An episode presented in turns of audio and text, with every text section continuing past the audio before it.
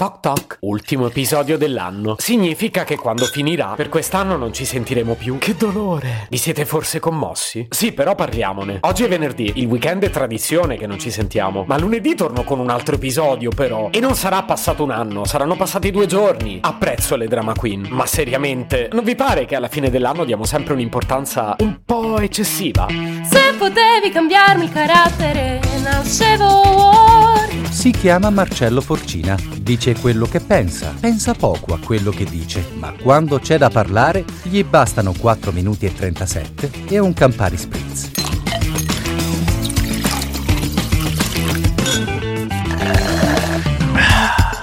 E questa volta non voglio parlare di festeggiamenti, neanche di considero i gruppi WhatsApp che esplodono per organizzare Capodanno. Voglio parlare solo dell'ultimo dell'anno, che poi sarebbe questo il motivo della festa. Quella sensazione forte di cambiamento, come se tutto si arrestasse e ricominciasse da capo, come se cambiasse il mondo. Anno nuovo, vita nuova. E invece poi è sempre la stessa vita di merda. Non è così? Noi che non siamo proprio di primissimo pelo lo sappiamo, perché ci siamo già passati. Eppure ogni volta lo carichiamo di aspettative. Mi chiedo sempre perché. E poi sono arrivato a una conclusione. Forse perché almeno ci speriamo. E diciamo pure che se smettessimo di farlo sarebbe solo più triste. E quindi va bene. Mutandine rosse d'ordinanza, flut di prosecco alla mano, scorpacciata post mezzanotte di lenticchie che portano soldi, trenini e Brigitte Bardot Bardot. Che il conto alla rovescia ci porti fortuna e un anno pieno di soddisfazioni. Messaggini copiati agli amici, fette di Pandoro che si accumulano sul giro vita e tanti tanti buoni propositi. Il circo che conosciamo bene tornerà anche domani sera? Vuoi forse tirarti indietro?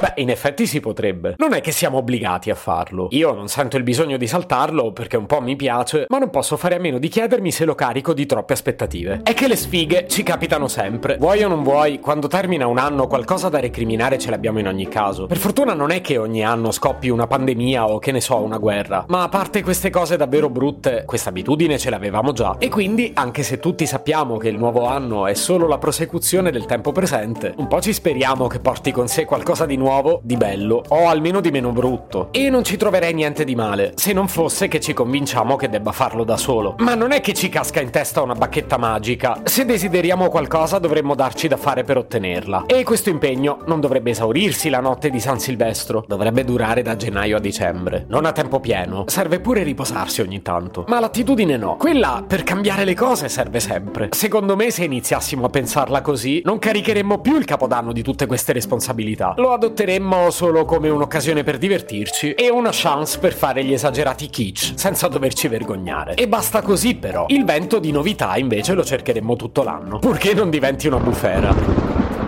Per esempio io quest'anno, senza scendere in dettagli, un po' ho già dato, ma ve lo posso dire? Dopo una pessima sorpresa di fine luglio, a settembre mi sono dedicato a una serie di cose che aspettavo di poter fare da tempo e tra ottobre e dicembre ho trovato una soluzione migliore di quello che avevo perso. Quindi diciamo che a me le premesse che il nuovo anno sia migliore del precedente sono arrivate prima del 31. Mo devo solo sperare che duri così e mi impegnerò perché vada in questa direzione. Oppure l'intenzione di concedermi qualcosa in più, tipo già un viaggio all'estero prenotato per gennaio, di cui cui vi parlerò, due concerti prenotati per aprile, il progetto di rimettermi a dieta e dopo Natale mi è tornata urgente. Che devo farci? E una serie di altre piccole cose che non voglio raccontarvi perché non si fanno spoiler qui. Ma tutta sta roba non la voglio vivere come un proposito per il 2023. Il 2023 non c'entra. Questa è roba mia. Un po' è iniziata, un po' deve arrivare. Ma l'avrei fatta pure senza il capodanno di mezzo. Così mi godo un bel cenone di San Silvestro senza metterci pesi inutili. Bello leggero, come quello che auguro anche a voi. Cin cin. Se potevi cambiarmi il carattere, nascevo Ward. Un podcast inutile, effervescente e tossico, come una pasticca di mentos in una bacinella di Coca Zero. Questa serie è disponibile su tutte le principali piattaforme di podcast: Spotify, Apple Podcast, Google Podcast, Spreaker, Amazon Music e a breve anche sul citofono di casa tua. Stelline, recensioni e follow sono molto graditi. Per due chiacchiere con Marcello e aggiornamenti sui prossimi inutili episodi, segui il canale Instagram chiocciola nascevo Word oppure cerca su Telegram l'account chiocciola Marcellogram.